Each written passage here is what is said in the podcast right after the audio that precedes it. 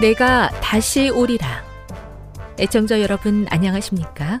여기는 AWR 희망의 소리 한국어 방송입니다. 본 방송은 천국 복음을 온 세상에 전파하기 위해 제7일 안식일 예수 재림교회가 설립한 세계 방송망입니다. AWR 희망의 소리는 유럽, 라틴 아메리카, 아프리카, 러시아, 아시아의 방송망을 통해 전 세계에 복음을 전파하고 있습니다. AWR 아시아 희망의 소리 방송국은 한국어 방송을 매일 5시간씩 송출하고 있습니다. 희망의 소리 방송은 인터넷과 스마트폰을 통해서도 언제나 청취하실 수 있습니다. 들으실 수 있는 인터넷 주소는 awr.org입니다. 유튜브로는 AWR 코리아로 검색하시면 됩니다. 이 시간 희망의 소리 한국어 방송과 함께 보람있고 유익한 시간 되시기 바랍니다. 내가 다시 오리라. 여기는 AWR 희망의 소리 한국어 방송입니다. 주파수 안내입니다. 괌에서 송출하는 우리 방송은 한국 표준시로 밤 9시에 9895kHz로 밤 11시에 9800kHz로 다음날 오전 6시에 9695kHz로 각각 1시간씩 방송하고 있습니다. 우즈베키스탄에서 송출하는 우리 방송은 한국 표준시로 밤 10시에 15,670kHz로 타지키스탄에서는 밤 9시에 15,505kHz로 송출하고 있습니다. 애청자 여러분의 많은 청취 바랍니다.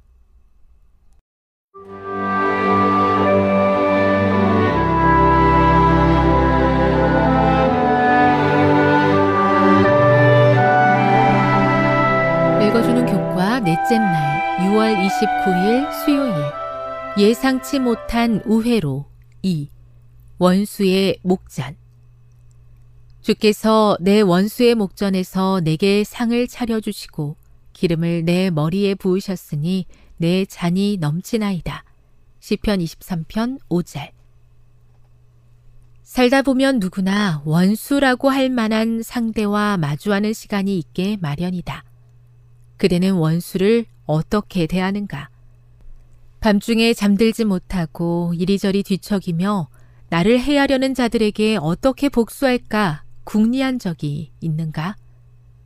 원수를 대하는 일은 그리스도인들에게 여간 힘든 일이 아니다. 살면서 어떤 종류의 원수를 만나보았는가? 그대나 그대가 사랑하는 사람을 해하려고 하는 자들을 어떻게 대했는가?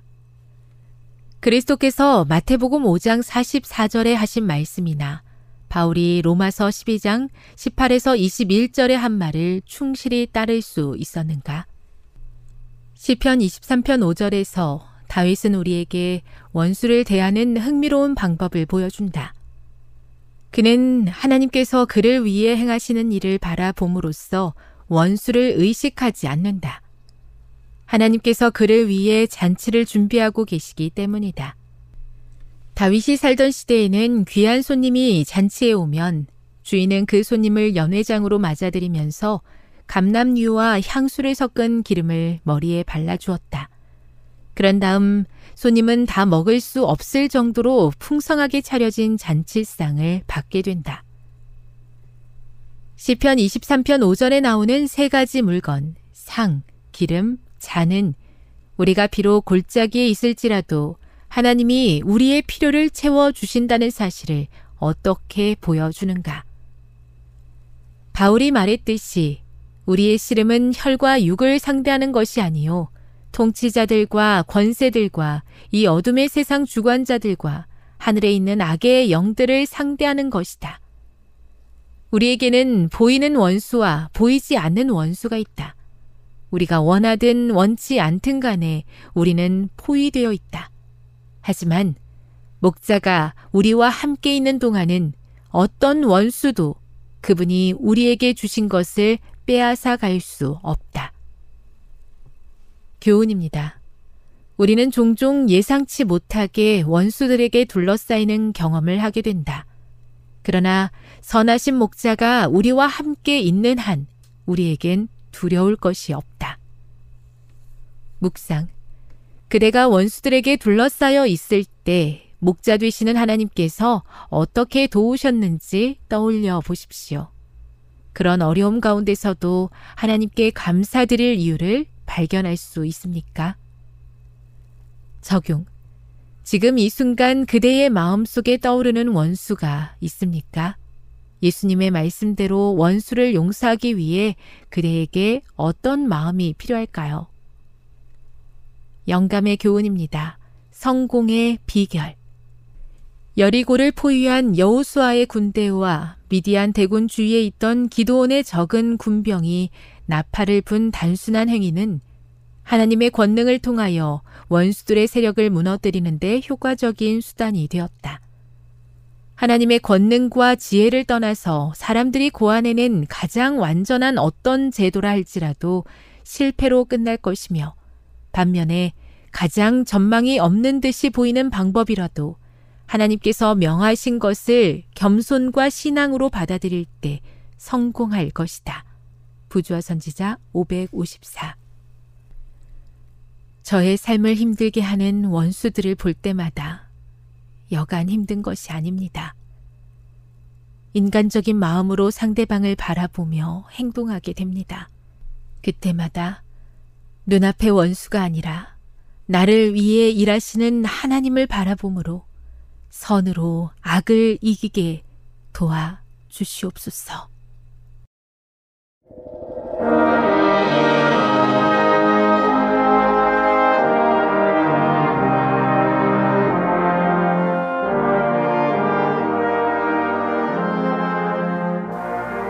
진실로 진실로 너희에게 이르노니 죽은 자들이 하나님의 음성을 들을 때가 오나니 곧 이때라.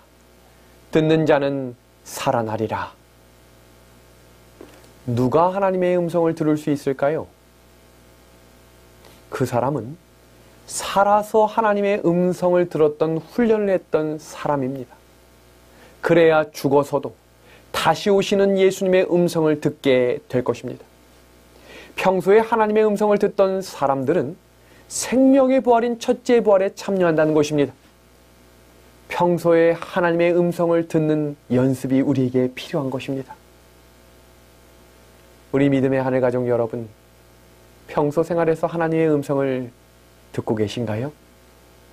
성경은 마음이 청결한 자는 복이 있나니 저가 하나님을 볼 것이다 라고 말씀하셨습니다. 지금 잠들어 있는 의인들도 하나님의 음성을 들을 때가 올 것입니다. 누가 하나님의 음성을 듣게 될까요? 우리 모두는 귀를 가지고 살고 있습니다.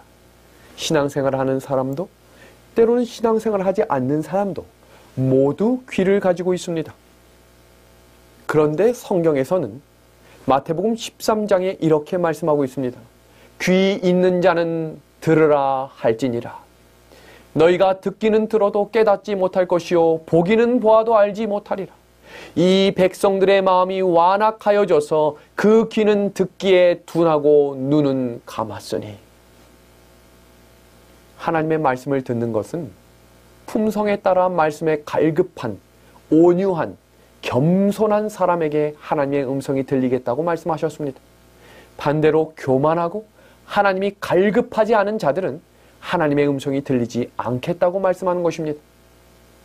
때때로 하나님은 우리에게 하나님의 음성을 듣게 하시기 위해 시험과 어려움을 허락하셔서 하나님의 말씀을 듣게 하실 수도 있습니다. 건강이 위태롭고 명예의 위기가 오고 경제의 위기가 올 때 우리는 우리의 마음이 겸손해짐을 경험하게 될 것입니다. 바로 그때 하나님의 음성이 들리게 되는 것입니다. 우리 믿음의 가족 여러분, 하나님의 시험이 허락되어야 하나님의 음성을 듣는 사람이 되시겠습니까? 아니면 겸손하게 갈급한 심령으로 하나님께 지금 간절한 심령을 구하시겠습니까? 내 욕심에 따라 가려면 믿음의 귀가 필요 없습니다. 믿음의 발이 필요 없는 것입니다. 우리가 텔레비전 앞에 앉아 있을 때에는 믿음의 귀가 필요 없는 것입니다. 계시록 2장 7절의 말씀을 보겠습니다. 귀 있는 자는 성령이 교회들에게 하시는 말씀을 들을지어다. 여기는 그에게는 내가 하나님의 낙원에 있는 생명나무의 열매를 주어 먹게 하리라. 믿음의 귀가 있어야 성령이 하시는 말씀을 들을 수 있는 것입니다. 때때로 설교는 믿음의 귀가 없어도 들을 수 있습니다. 그러나 성령이 하시는 말씀은 믿음의 귀가 있어야 들을 수 있다는 것입니다. 그래서 귀 있는 자는 성령이 교회들에게 하시는 말씀을 들으라고 예수님이 말씀하신 것입니다. 예수님의 제자들은 예수님을 가장 사랑했던 베드로와 요한마저도 예수님께서 십자가에 달려 돌아가실 때 그분의 하시는 말씀을 알아듣지 못했습니다. 왜냐하면 제자들은 높아지려고 하는 마음 때문에 예수님의 가르침을 옳게 깨닫지 못했던 것입니다. 예수님께서는 수제자들에게 상당히 많은 하늘의 비밀들을 이야기하셨습니다. 그러나 그들은 깨닫지 못했어요. 여전히 자아가 있고 여전히 욕심이 많았기 때문입니다. 그러나 예수님이 십자가에서 죽으시고 말씀대로 부활하셔서 예수님이 다시 가르쳐 주신 성경의 예언의 말씀을 듣고 깨달았던 제자들은 전혀 다른 사람으로 변화가 됩니다. 왜냐하면 성령의 충만함을 경험했기 때문입니다. 그리고 변화되었던 사도 요한이 기록한 계시록을 살펴보면 그는 이렇게 고백합니다.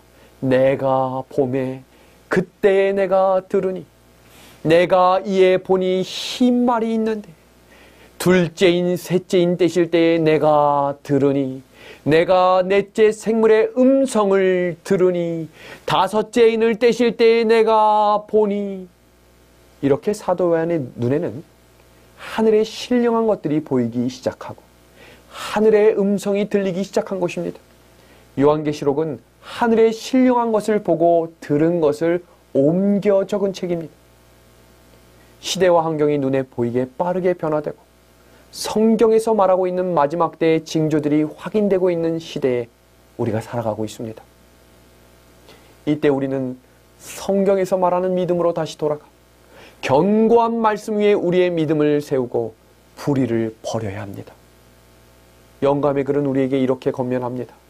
그리스도를 믿음으로 말미암는 의의 문제와 그와 관련된 분명한 진리들을 가르치지 않는 까닭에 우리 교회들은 점점 죽어가고 있는 것이다. 성령이 들려주시는 음성을 들을 수 있는 귀를 주시기를 함께 기도하시겠습니까? 듣는 마음을 통해 하나님의 말씀을 듣게 되시면 그 말씀에 순종하시겠습니까? 그 믿음을 하나님께서 주실 것입니다. 순종하는 마음을 성령께서 허락하실 것입니다. 그 믿음으로 우리에게 주어진 좁은 길을 걸어가며 예수님의 재림을 준비하는 우리 믿음의 하루가 되기를 우리 예수님의 이름으로 간절히 소망합니다. 요한복음 5장에 나오는 연못에 38년 된 중풍병자가 있었습니다. 그곳의 연못의 이름이 바로 베데스다였습니다.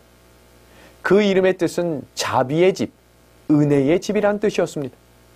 그런데 자비가 있어야 할 집에 자비가 없었어요. 은혜가 있어야 할 집에 은혜가 없었습니다. 왜냐하면 내가 먼저 들어가야 낫는다고 믿는 경쟁이 있어야 했기 때문입니다. 자비의 집, 은혜의 집에서 이 38년 된 병자도 최선을 다했는데 다른 사람이 먼저 내려갔기 때문에 자신이 낫지 못했다고 생각하며 살아갔습니다. 때때로 우리들은 장사도 열심히 하고 부지런하고 정직하게 회사 생활을 했지만 최선을 다했지만 나보다 앞서 나가는 사람들이 있을 때 때때로 성을 퍼진 적이 있으신가요? 때때로 저도 우리도 실패주의에 빠질 수 있습니다. 나는 해도 안 된다. 참 서운한 것입니다. 그 마음이 38년 된 중풍병자 마음에 있었습니다. 베데스다 연못에 신호가 오면 그때 가장 빨리 들어가는 사람이 낫는다는 미신과 전설에 의존해 거기에 머물렀습니다. 오늘날 하나님을 믿는 백성들이 하나님을 믿는 것보다 다른 것에 마음을 두고 살아갑니다. 그런데 이 병자에게 예수님이 찾아오셨습니다. 그런데 예수님께 이 병자가 요청한 것이 무엇이었지요? 신호가 올 때 나를 밀어달라고 부탁했습니다. 이 모습이 우리의 모습이 아닐까 돌이켜 봅니다. 우리의 눈이 철저한 건강식과 남의 부족함을 보는 시선에서 본질적으로 예수님을 바라보며 예수님 중심으로 사는 그리스도인이 되어야 합니다. 지금 옆에 보시는 이 그림은 2020년 1월 1일 동해에서 해돋이를 보기 위해 전국에서 수천 명이 모여 있는 장면입니다. 새해 첫날 수많은 사람들이 솟아오르는 해를 보며 소원을 빕니다. 올해도 돈을 많이 벌 수 있도록 가정이 건강하고 남편이 승진하며 자녀가 잘 결혼할 수 있도록 우리 가정의 성공을 위해 기도를 하지요. 사람들이 돈을 많이 벌면 정말 행복해지는 걸까요? 사람들이 전보다 더 높은 자리에 올라가면 정말로 행복한 것일까요? 사람들이 더 많은 명예를 얻으면 정말로 참된 행복이 찾아오는 것일까요? 지위가 높고 돈을 더 많이 벌고 그래야 더 행복해질 거라고 믿고 살아가지만 실제 삶은 그렇지 않습니다. 베데스다 연못의 이야기는 허구의 전설이었어요. 영감의 글은 그 내용을 이렇게 정리합니다. 이 못에 물이 때때로 움직였으며 일반적으로 이 일은 초자연적인 능력의 결과로서 누구든지 물이 요동한 후에 이 물속에 먼저 들어가는 자는 그가 어떤 병을 가지고 있든지 나음을 받는다고 믿었다. 거기에는 날마다 고침을 받겠다는 헛된 소망을 안고 연못가에 기어와 이 행각에서 밤을 새우는 사람들이 있었다. 미신이었어요. 거짓이었습니다. 예수님께서 이 38년 병자에게 그 상황에 이런 말씀을 하십니다. 내가 낫고자 하느냐. 일어나 내 자리를 들고 걸어가라.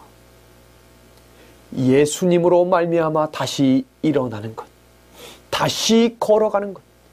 이것이 바로 온전한 믿음입니다. 믿음으로 얻는 구원의 성경적인 근거들을 성경을 통해 살펴보겠습니다. 로마서 5장 12절은 그러므로 한 사람으로 말미암아 죄가 세상에 들어오고 죄로 말미암아 사망이 들어왔나니 이와 같이 모든 사람이 죄를 지었으므로 사망이 모든 사람에게 이르렀느니라. 모든 사람은 자신의 선택에 관계없이 죄인으로 태어나는 것입니다. 시편 51편 5절도 함께 보겠습니다. 내가 죄악 중에서 출생하였으며 어머니가 죄 중에서 나를 잉태하였나이다. 그런데 억울할 것이 없는 것이 하나님께서는 우리에게 살 길도 예비해 주셨다는 것입니다. 로마서 3장 23절 말씀이지요. 모든 사람이 죄를 범하였음에 하나님의 영광에 이르지 못하더니 모든 사람은 죄를 범해서 죄인이 되는 것이 아니고 죄인이기 때문에 죄를 범하는 것이라고 설명하고 있는 것입니다. 이것이 인간의 본성입니다. 결국 모든 인간은 죄의 유전자를 가지고 나온다는 것입니다. 갓난아기의 모습 속에서도 죄의 본성이 있습니다. 이렇게 죄인으로 태어난 인간은 선을 행할 수 없습니다. 선처럼 보일 수는 있지만 하나님이 원하시는 선을 할 수 없다는 것입니다. 그래서 로마서 6장 23절은 성경에서 이 문제를 해결할 수 있는 원칙을 말하고 있는 것입니다. 죄의 삭은 사망이요 하나님의 은사는 그리스도 예수 우리 주 안에 있는 영생이니라. 죄 문제를 해결하기 위해서는 죄값을 지불해야 한다는 것입니다. 그런데 문제는 우리의 생명이 하나밖에 없기 때문에 죄값을 지불하면 살 수가 없습니다. 그런데 여기에 문제가 하나 더 있습니다. 로마서 3장 20절입니다. 율법의 행위로 그의 앞에 의롭다 하심을 얻을 육체가 없나니 율법으로는 죄를 깨달음이니라. 우리가 혹시 다시 살 수 있다 해도 율법에 100% 순종해야 사는 것입니다. 다시 말하면 인간이 구원받기 위해서는 두 가지를 해야 하는데 그 두 가지 모두 다 사람 스스로는 할 수 없는 것입니다. 그래서 해결책은 율법을 온전히 순종한 죄 없는 자의 죽음이 우리에게 필요한 것입니다. 이 두 가지 문제를 동시에 해결하려면 이 지구상에 이런 분은 한 분밖에 없습니다. 바로 예수 그리스도밖에 없는 것입니다. 여기 한 사진을 같이 보겠습니다. 복숭아 씨입니다. 사과 씨도 보이시나요? 정중앙에 있습니다. 생명의 기운이 가운데에 있는 것입니다. 모세 오경의 정중앙이 레위기지요. 그 레위기의 정중앙은 레위기 16장 대속죄일입니다. 예수님이 중심 되시는 것입니다. 십계명의 중심 정중앙은 넷째 계명입니다. 안식일 계명이에요. 다니엘의 정중앙은 7장과 8장과 9장의 이야기고 계시록의 정중앙은 계시록 12장과 13장과 14장입니다.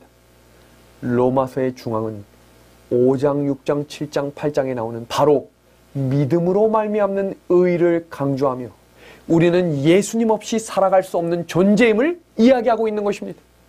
그래서 성경 로마서는 그 해결 방법을 명확하고 분명하게 이렇게 말씀하는 것입니다. 우리가 아직 죄인 되었을 때 그리스도께서 우리를 위하여 죽으심으로 하나님께서 우리에 대한 자기의 사랑을 확증하셨느니라. 그러면 이제 우리가 그의 피로 말미암아 의롭다 하심을 받았으니 더욱 그로 말미암아 진노하심에서 구원을 받을 것이니 우리의 죄값이 해결되었습니까? 우리가 죽어야 할 죽음을 예수님께서 죽으시고 해결했기 때문에 예수님이 피로 우리의 죄값을 치르셨기 때문에 해결됐습니다. 아담 때문에 조금 억울할 것 같았는데 우리 예수님 때문에 다 해결되었기 때문에 억울한 것이 없는 것입니다. 놀라운 말씀이죠. 다시 말하면 예수님께서 우리를 대신해서 피 흘려 돌아가셨고 다 하나님의 말씀을 순종하셨는데 우리가 그 예수님을 믿으면 그분이 하신 일을 우리가 한 일로 간주해 주시겠다는 하나님의 약속입니다. 이어지는 구절입니다. 그런즉 한 범죄로 많은 사람이 정죄에 이른 것 같이 한 의로운 행위로 말미암아 많은 사람이 의롭다 하심을 받아 생명에 이르렀느니라. 한 사람이 순종하지 아니하므로 많은 사람이 죄인 된 것 같이 한 사람이 순종함으로 많은 사람이 의인이 되리라. 이렇게 하나님의 은혜로 구원을 받았기 때문에 우리 스스로 자랑할 것이 1%도 없다는 것입니다. 예수님이 나의 구주이심을 믿으시겠습니까? 그것을 믿으면 예수님의 죽음과 순종을 나의 것으로 인정해 주신다라고 말씀하는 것입니다. 그래서 우리가 예수님의 대우를 받는 것입니다. 영감의 글입니다. 그리스도께서는 우리로 당신의 받으실 만한 대접을 받게 하기 위하여 우리가 받아야 할 대우를 받으셨다. 그리스도께서 당신과 아무 상관이 없으신 우리의 죄를 인하여 정죄함을 받으신 것은 우리로 우리가 아무런 공헌도 한 바 없는 당신의 의로 의롭다 하심을 받게 하시기 위함이었다. 그가 채찍에 맞음으로 우리가 나음을 입었도다. 믿음으로 말미암는 의, 이 구원에 대한 설명은 범법한 죄인은 죄값을 지불하고 율법에 100% 순종해야 한다. 그러나 죄인은 그 일을 할 수 없다. 그래서 창조주 하나님께서 독생자 예수 그리스도를 보내셔서 인간이 당해야 할 그 모든 것들을 예수님이 대신 당하도록 하신 것입니다. 이 사실을 믿고 예수 그리스도를 개인의 구주로 영접하면 예수님께서 하신 모든 일을 그 믿는 자가 한 것으로 여겨 주시겠다는 것입니다. 오늘 함께 배웠던 이 공부의 내용을 이해하기 위해 우리는 예수님이 제자를 부르시는 장면을 통해 그 믿음을 살펴보겠습니다. 예수님이 열두 제자를 뽑으실 때 어떤 사람을 뽑으신지 기억하시나요? 2000년 전에 성령의 역사를 받았던 사람들은 어떤 사람들이었는지 기억하시나요? 예수님이 열두 제자를 살펴보면서 우리가 예수님의 그 제자 안에 있어야 함을 우리는 기억해야 합니다. 마가복음 3장 13절의 말씀입니다. 또 산에 오르사 자기가 원하는 자들을 부르시니 나온지라. 예수님이 자기가 원하시는 사람을 부르셨어요. 선택권이 그들에게 있지 않고 예수님께 있었던 것입니다. 왜 그랬을까요? 하나님은 아시지만 우리는 모르기 때문입니다. 때때로 우리는 스스로를 평가할 때 우리를 조금 더 높이 평가합니다. 자신을 잘 모르기 때문이죠. 12명의 제자들 중에 한 명을 제외한 모든 제자들은 자원하여 예수님께 온 사람들이 아니었어요. 딱 한 명 예외가 있었지요. 그 예외의 사람이 바로 가론 유다였습니다. 가론 유다는 예수님의 제자가 되는 방법에서 벗어난 사람이었어요. 하나님의 말씀은 있는 그대로 적용하지 않으면서 자기 뜻대로 살아가게 되면 반드시 문제가 생깁니다. 진리에 속한 원칙을 지키지 않으면 항상 문제가 생기는 것이지요. 나의 형편이나 생각에 상관없이 그 문제는 나타나게 됩니다. 진리라고 하는 이 성경은 내 생각과 내 뜻에 따라 골라서 따르는 것이 아닙니다. 가론 유다는 하나님의 뜻에 상관없이 스스로 예수님의 제자가 되려고 했다가 멸망당한 사랑입니다. 왜냐하면 끝까지 자신의 야망을 버리지 못했어. 결국 예수님을 배신했기 때문입니다. 사도였기 때문에 멸망당한 하나님을 믿는 신실한 백성이지만 멸망당할 수 있음을 경고하신 것입니다. 왜냐하면 진리를 팔았기 때문입니다. 유다의 문제는 예수님께서 부르시지 않았는데도 불구하고 자기 뜻대로 제자가 됐습니다. 오늘날 교회 안에도 가론 유다처럼 부르지 않은 제자들이 너무 많습니다. 부르심을 받지 않은 여러 교역자들과 여러 장로들과 여러 집사들이 진리가 교회 안에서 값싸게 팔려나가며 내 생각이 성경의 말씀 위에 있는 문제를 가져오게 되는 것입니다. 제자들이 무엇을 오해했기 때문에 이런 일들이 일어난 것일까? 영감의 글을 같이 보겠습니다. 예수께서 제자들을 안수하시기 위하여 준비하실 때에 부름을 받지 않았던 자가 제자들 사이에 끼어 있으려고 힘썼다. 그는 가론 유다로서 그리스도를 따르는 자라고 공언한 사람이었다. 그가 이제 앞으로 나와서 제자들의 이 핵심적인 모임의 한 자리를 차지하게 해달라고 간청했다. 그는 매우 열렬하게 그리고 그 겉으로 보기에는 신실하게 선생님이요 어디로 가든지 저는 쫓으리이다라고 말하였다. 가론 유다가 얼마나 진지하게 예수님께 나왔습니까? 간청을 했습니다. 예수님의 제자가 되고 싶다고 이야기했던 것이 바로 유다의 태도였어요. 근데 그 대답을 우리는 기억해야 합니다. 예수님의 대답을 함께 보겠습니다. 예수께서는 그를 배척도 환영도 않으시고 다만 여우도 굴이 있고 공중의 새도 거처가 있지만 오직 인자는 머리 둘 곳이 없다. 슬픈 말씀을 하셨어요. 유다는 예수님께서 메시아가 되심을 믿었습니다. 그렇기 때문에 사도들의 반열에 끼므로 새 나라에서 높은 지위를 얻기를 희망했던 것입니다. 그 가론 유다에게 예수님은 당신이 가난하시다는 것을 말씀하시므로 그 희망을 끊어버리시려고 계획하셨어요. 왜 그랬을까요? 예수님이 유다의 마음을 보셨기 때문이에요. 유다는 예수님께 나아가지 않았어야 했습니다. 그래서 때때로 우리는 이번 기회를 받지 못했을지라도 그것이 은혜가 될 수 있다는 것을 기억하셔야 합니다. 유다가 가진 죄의 깊이가 다른 11명의 제자의 깊이가 달랐습니다. 유다는 매우 똑똑하고 유능했어요. 외적으로 볼 때도 열두 제자 중에 수석 자리에 이를 만큼 재능과 자격을 소유했습니다. 베드로와 요한은 어부였지만 유다는 그런 사람이 아니었어요. 마태는 세리였지만 유다는 그보다 더 똑똑한 사람이었어요. 그래서 예수님의 제자들도 유다 같은 사람이 오기를 기대했어요. 유다와 같은 사람이 있으면 그와 같은 대우를 받고 싶었기 때문에 그런 사람이 오기를 기대했던 것입니다. 영감의 글은 이렇게 소개합니다.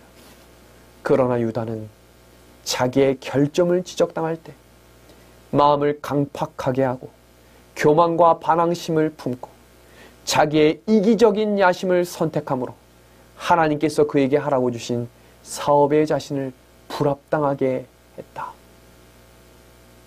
유다가 수석 제자가 되지 못한 것은 성령께서 문제를 지적하시는 성령의 음성을 끊임없이 무시하고 거절했기 때문입니다.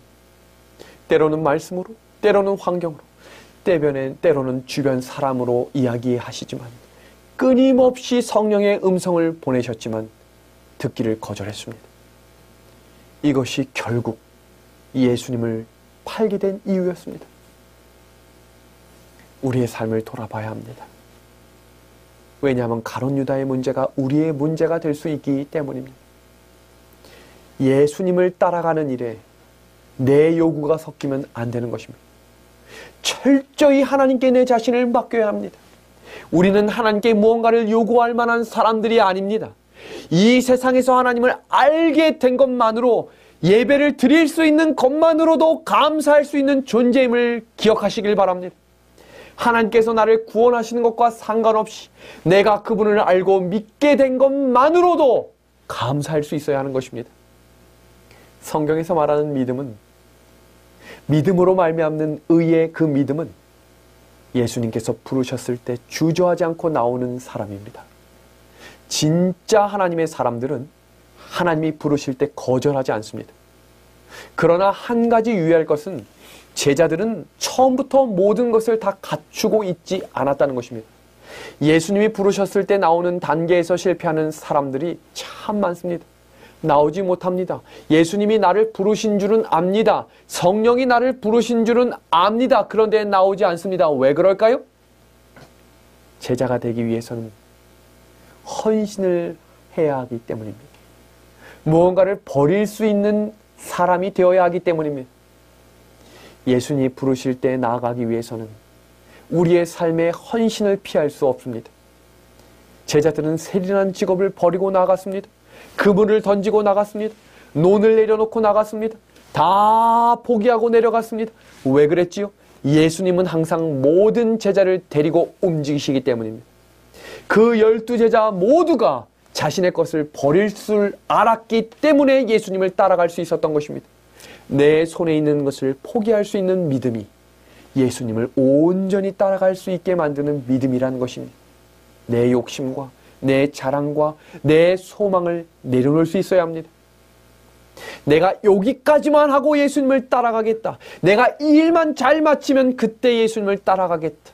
그것이 바로 가론 유다의 마음이었습니다. 그렇다면 가론 유다도 자신이 예수님을 따르기로 결심하고 헌신하고 포기한 것들이 있었을까요? 가장 많은 대가를 지불했던 사람이 가론 유다였습니다. 열두 제자 중에 가장 높은 학식을 가지고 있었어요.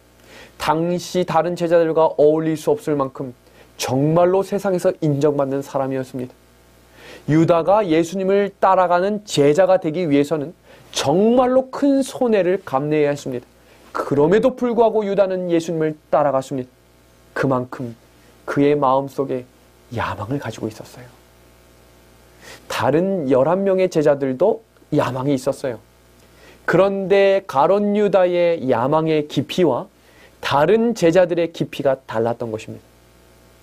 다른 제자들은 예수님의 말씀을 따라 자신을 포기하는 훈련을 받음으로 하나씩 하나씩 버리는 훈련을 끊임없이 했지만 유다는 처음부터 끝까지 포기한 것처럼 보였지만 자신의 뜻과 야망은 한 번도 포기한 적이 없었습니다. 그 포기하지 않는 욕심이 걸, 결국 예수님을 은이 심령에 팔아버리고 만 것입니다. 예수님께서 제자들을 부르셨을 때 그들은 모두 그 부르심에 응했습니다. 비록 그들이 부족하고 불완전한 사람들이었지만 그들은 제자로서 대가를 치르고 헌신하는 마음으로 복음 사업에 뛰어든 것입니다. 예수님이 우리를 구원의 길에 초청하실 때 우리가 때때로 부족하고 연약할 수 있습니다. 그러나 반드시 헌신해야 될 자리에 있어야 그 일을 경험하고 예수님과 더 가까워짐을 경험할 수 있는 사람이 되어야 온전한 제자가 된다는 것을 기억하시길 바랍니다. 오늘날 많은 사람들은 그리스도인이 되고는 싶지만 그 되는 일에 있어서 버려야 할 것과 헌신하는 것들은 경험하고 싶어 하지 않습니다. 오늘날 기독교에서 인기 있는 복음, 믿기만 하면 구원받는다. 아무나 제자가 될 수 있다 라고 이야기하지만 성경은 그렇게 이야기하고 있지 않습니다. 믿음의 사람 아브라함도 온전한 회심을 통해 자신의 가장 소중했던 외아들을 하나님께 드릴 수 있는 믿음을 가질 때 그의 믿음은 자라났습니다. 구원을 경험한 사개오의 믿음도 예수님을 믿는 믿음으로 새롭게 거듭남으로 끝나지 않고 자신의 재산의 반을 다 팔아 가난한 사람을 주고 여태까지 속여서 받았던 것에 네 배를 다 갚아 주었습니다. 예수님을 믿기는 믿는데 희생하는 자리와 헌신하는 자리를 피하는 것은 온전한 믿음이 아닙니다. 구원의 기쁨으로 구원의 감사함으로 드리는 희생의 자리와 헌신의 자리를 마다하지 않고 찾아가 말씀대로 순종하는 믿음이 우리에게 필요한 것입니다. 성령이 사람의 마음을 사로잡을 때 거기에 생애의 변화가 일어날 것입니다. 죄악을 품은 생각들이 사라지고 악한 행위와 불의를 미워하게 될 것입니다. 아무도 죄의 짐을 덜어주는 손을 보지 못할 그때 빛이 하늘에서 내려오는 믿음의 눈을 가지게 될 것입니다. 사람이 자신을 온전히 하나님께 드리는 헌신을 드릴 때 그 축복을 경험하게 되는 것입니다. 그런즉 누구든지 그리스도 안에 있으면 새로운 피조물이라. 이전 것은 지나갔으니 보라 새 것이 되었도다. 이것이 바로 거듭남의 경험이요 죄사함의 경험입니다. 이 믿음이 하나님의 백성들의 심령 속에 우리의 심령 속에 필요한 믿음입니다. 말씀에 순종하고 진리에 헌신하는 믿음. 그 믿음을 소유한 하늘 가족이 되기를 우리 주님 예수님의 이름으로 간절히 소망합니다.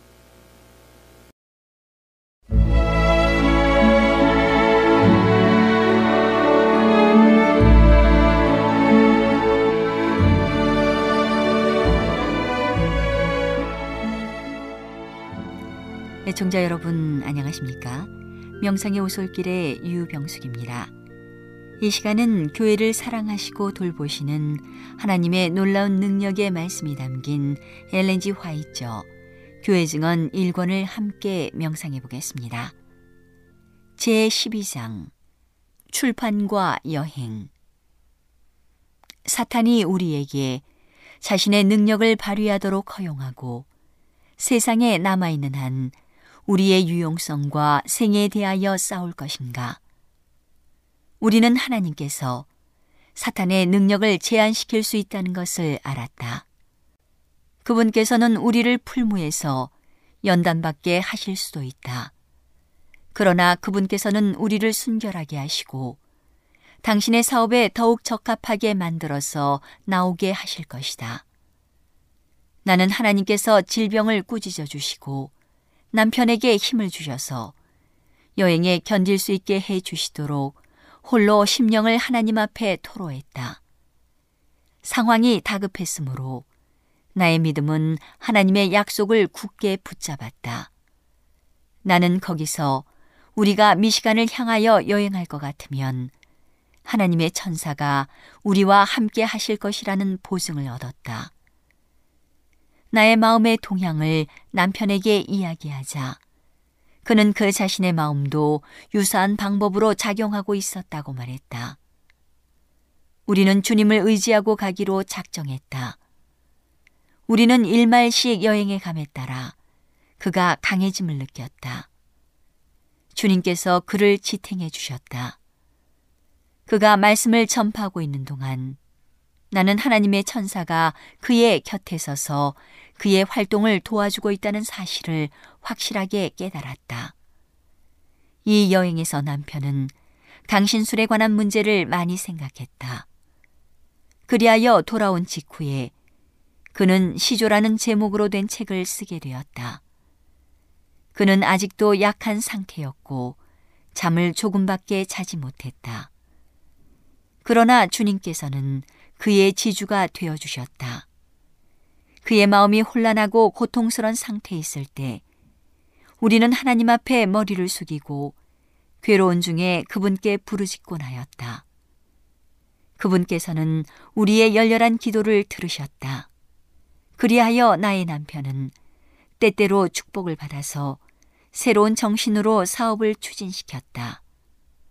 우리는 하루에 여러 번 이처럼 열렬한 기도로 주님 앞에 나아갔다.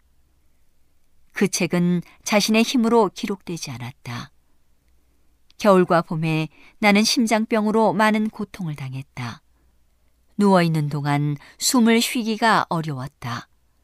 그러므로 거의 앉은 자세로 일어나 있지 않으면 잠을 잘 수가 없었다. 나는 호흡이 때때로 중단되고 자주 기진해졌다. 또한 왼쪽 눈꺼풀이 부풀어 올라서 암처럼 보였다. 그것은 1년 이상 차츰 커져서 마침내 매우 아프고 시력에 많은 영향을 미치게까지 되었다. 읽거나 쓸때 나는 아픈 눈에 안대를 대지 않을 수 없었다. 암으로 눈이 완전히 상하지 않을까 두려워했다. 나는 교정지를 읽음으로 보낸 밤낮을 되돌아보았다. 그 일이 눈을 긴장시켰다는 것을 알고 만일 나의 눈과 생명을 잃어버리면 하나님의 사업을 희생시키게 될 것이라고 생각했다. 그 즈음에 무료로 조언을 해준 유명한 한 의사가 로체스터를 방문했다. 나는 그에게 눈을 진찰받고자 했다. 그는 부풀어 오른 부분이 암인 것처럼 보인다고 생각했다. 그러나 나의 기분을 짐작하고 다음과 같이 말했다. 당신은 심한 병에 걸려 있으므로 그 부어오른 부분이 파열되기 전에 뇌졸중으로 죽을 것입니다. 당신은 심장병으로 위험한 상태에 있습니다. 이 말이 나를 놀라게 하지는 않았다. 왜냐하면 나는 신속히 낫지 않으면 무덤으로 내려가야 한다는 것을 깨닫고 있었기 때문이다. 조언을 구하러 온 다른 두 부인들도 동일한 질병으로 고생하고 있었다. 의사는 그들 중 어느 사람보다 내가 더 위험한 상태에 있다고 말했다. 그리고 3주일이 못 되어서 내가 중풍으로 고생당하게 될 것이라고 일러주었다. 나는 그의 약이 나를 고쳐줄 것으로 생각하느냐고 물었다. 그는 나에게 많은 격려를 하지 않았다. 나는 그가 처방해준 치료법을 시험해 보았다. 그러나 유익을 얻지 못했다. 약 3주일이 지났을 때 나는 정신을 잃고 마루 위에 쓰러졌다. 그리고 약 36시간 동안 거의 무의식 상태가 되어 있었다. 살 수 없을 것으로 염려했으나 기도의 응답으로 나는 다시 살아났다. 한 주일 후에 나는 왼쪽 옆구리에 충격을 받았다.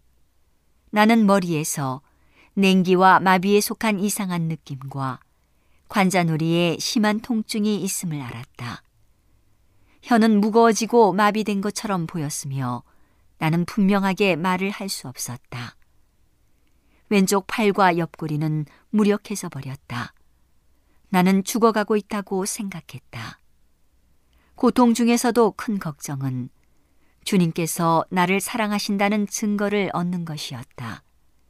여러 달 동안 나는 심장에 계속적인 고통을 받았으며 정신은 끊임없이 억눌렸다. 나는 감정에서가 아니고 원칙에서 하나님을 섬기고자 노력해왔다. 그러나 이제 나는 하나님의 구원을 갈급했다. 나는 육체적 고통에도 불구하고 하나님의 축복을 깨닫고자 갈망했다. 형제 자매들은 나의 사정을 특별한 기도의 주제로 삼기 위하여 함께 모였다. 나의 소원은 응답되고 나는 하나님의 축복을 받았다. 하나님께서 나를 사랑하신다는 보증을 얻었다. 그러나 고통은 계속되고 나는 매 시간 허약해져 갔다. 오늘은 교회를 사랑하시고 돌보시는 하나님의 놀라운 능력의 말씀이 담긴 엘렌지 화이처 교회 증언 1권을 함께 명상해 보았습니다. 명상의 오솔길이었습니다.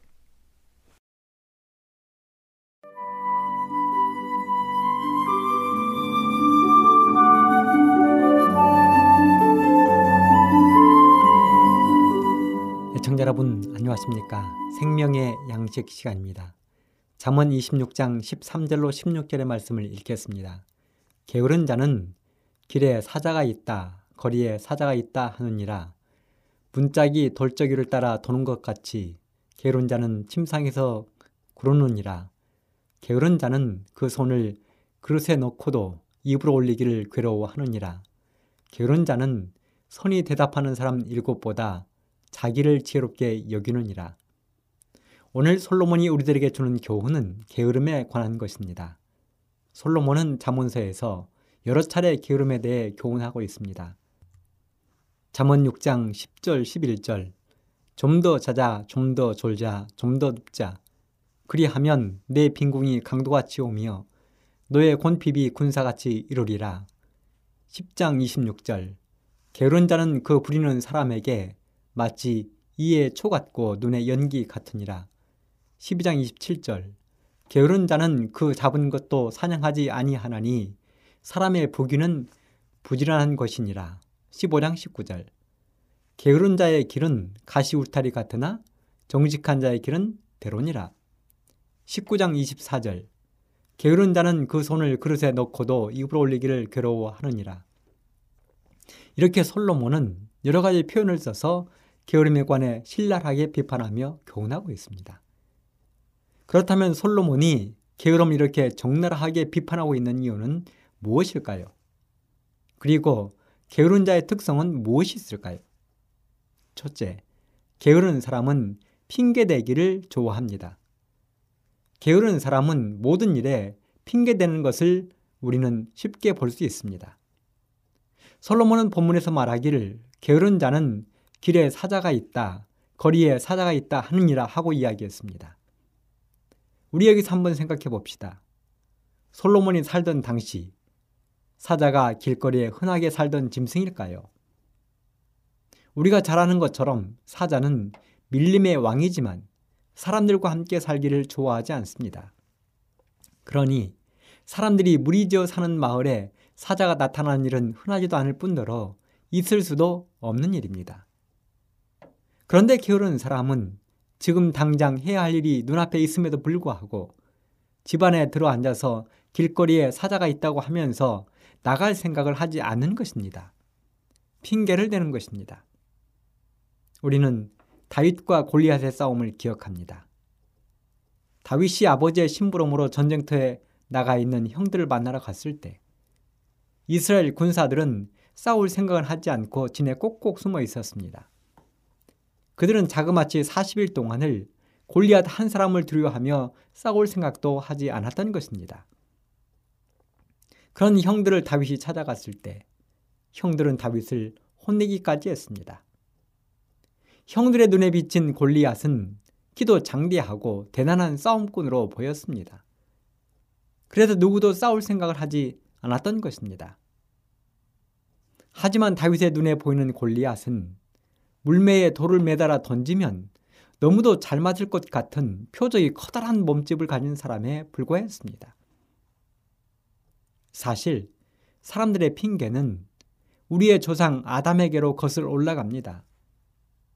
아담은 하와에게 핑계를 댔고 하와는 뱀에게 핑계를 댔습니다. 그래서 그런지 몰라도 사람들은 핑계를 대는 일에 매우 익숙해져 있습니다. 그리고 그 모습은 바로 이 시간 저와 여러분에게서도 쉽게 찾아볼 수가 있습니다. 집안에서 심부름할 일이 생기면 형은 동생에게, 동생은 형에게 미루기를 좋아합니다. 이 핑계 저 핑계를 대면서 빠져나갈 구멍만 찾습니다. 교회에서도 마찬가지입니다. 어떤 순서가 맡겨질 때, 예, 제가 하겠습니다 하고 긍정적으로 대답하는 성도들이 그리 많지 않습니다. 하지만 하지 못할 이유는 너무도 많습니다. 그럼 애청자 여러분, 우리가 게으른 자가 되지 않기 위해서 무슨 일이든 적극적으로 나서는 용기와 결단력을 갖게 되기를 간절히 바랍니다. 마음속 깊은 곳에서부터 밀려오는 핑계의 유혹을 과감히 떨쳐버립시다. 둘째, 게으름의 특징은 나태하는 것입니다.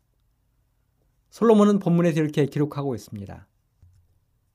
문짝이 돌적이를 따라서 도는 것 같이 게으른 자는 침상에서 구르느니라. 게으른 자는 그 손을 그릇에 넣고도 입으로 올리기를 괴로워하느니라. 대단합니다. 얼마나 게으르면 이런 모습을 보일 수 있을까요? 이 말이 무슨 뜻입니까? 문짝이 돌적이를 따라서 돈다는 말을 우리는 먼저 이해해야 합니다. 돌적이는 문짝을 개 하기 위하여 쇠 붙이로 만든 한 벌의 물건을 말합니다. 돌적이는 암수로 구분이 됩니다. 우리가 요즘 말하는 경첩이라고 부르기도 합니다. 요즘은 미닫이 문이 많이 발달되어 있지만 여전히 돌적이라고 불리우는 경첩을 많이 사용하고 있습니다. 제가 어릴 때 저희 집 문들은 모두 다 돌적이 위에 만들어져 있었습니다. 그래서 모든 문들은 돌적이에 매달려 일정한 공간만을 움직이며 열리고 닫히게 되어 있습니다. 절대로 그 범위를 벗어나지 않습니다. 벗어나는 경우는 문이 망가져 제대로 열리고 닫히지 않을 때입니다. 그래서 문은 일정한 공간 속에서 매일매일을 똑같이 움직이게 되어 있습니다. 그런데 게으른 사람이 그렇다는 것입니다. 매일매일을 침상에서 벗어나지 않고 침상에서 구르기만 한다는 것입니다. 오직 밥 먹고 화장실 갈 때를 제외하고는 침상에서 일어나지 않는 것입니다. 이런 사람의 결국을 솔로몬은 가난이요 수욕과 죽음을 면치 못한다고 했습니다. 베드로전서 5장 8절에 보면 근신하라 깨어라 너희 대적 마귀가 우는 사자같이 두루다니며 삼킬 자를 찾나니 하고 말했습니다. 그렇습니다. 우리의 대적 마귀는 사탄은 먹잇감을 찾되 두루 다니며 우는 사자처럼 찾는다고 했습니다. 이 모습을 한번 상상해 보십시오. 배고픈 사자가 먹잇감을 얼마나 간절한 마음으로 찾겠습니까? 그런데 그런 사자의 눈에 문짝이 돌적이를 따라서 도는 것처럼 게으른 침상에서 구르기를 좋아하고 움직이기를 싫어하는 먹잇감을 발견한다면 얼마나 좋아하겠습니까? 나태한 사람, 나태한 성도는 사탄 마귀가 가장 좋아하는 먹잇감이 된다는 사실을 단 한순간도 잊지 마시기를 간절히 바랍니다. 세 번째, 게론자의 특징은 교만하다는 것입니다. 솔로몬은 말했습니다. 게으른 자는 선이 대답하는 사람 일곱보다 자기를 지혜롭게 여기느니라. 참으로 놀라운 이야기입니다. 게으른 사람은 자기 자신의 어리석음을 깨닫지 못한 채 부지런히 살아가는 사람을 어리석게 본다는 것입니다. 우리가 잘 아는 개미와 배짱이에 등장하는 배짱이처럼 말입니다. 더운 여름에 닥쳐올 겨울을 생각하며 열심히 땀 흘려 일하는 개미를 보며 배짱이는 어리석다 했습니다. 자신처럼 시원한 나무 그늘에서 노래를 부르며 놀지 않는다고 비웃었습니다. 하지만 찬바람이 불고 눈이 내리면서 그들의 처지는 급변했습니다. 그런데요, 게름의 특징인 교만은 이것으로 끝나지 않는다는 것입니다. 결국은 자기 도취에 빠져 하나님을 대적하게 된다고 시편에 이야기했습니다. 아기는 그 교만한 얼굴로 말하기를 여호와께서 이를 감찰치 아니하신다 하며 그 모든 사상에 하나님이 없다 하나이다. 또 101편 5절에도 보면 그 이웃을 그 켜는 자를 내가 멸할 것이요 눈이 높고 마음이 교만한 자를 내가 용납지 아니하리로다 하고 하나님께서 말씀하셨습니다. 결국 교만한 자는 하나님의 진노를 피할 수 없다는 것입니다. 청취자 여러분, 이런데도 게을러야 되겠습니까? 우리 모두 부지런을 떨어봅시다. 일터에서 또 가정에서 교회에서 말입니다. 이 시간을 마치겠습니다.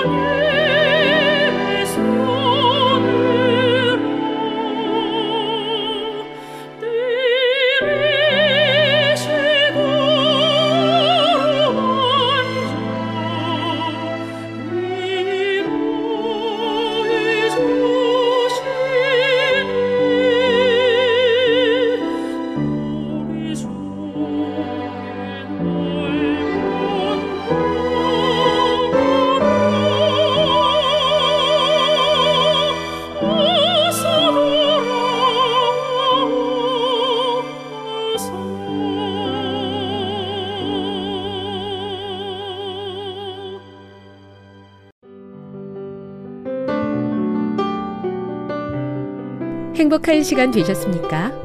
지금까지 여러분께서는 AWR 희망의 소리 한국어 방송을 청취하셨습니다. 방송을 청취하시고 문의를 원하시는 분은 우편번호 02461 대한민국 서울시 동대문구 이문로 1길 11 희망의 소리 방송부 앞으로 편지나 엽서를 보내주시거나 지역번호 02-3299-5296에서 8번으로 전화 주시기 바랍니다.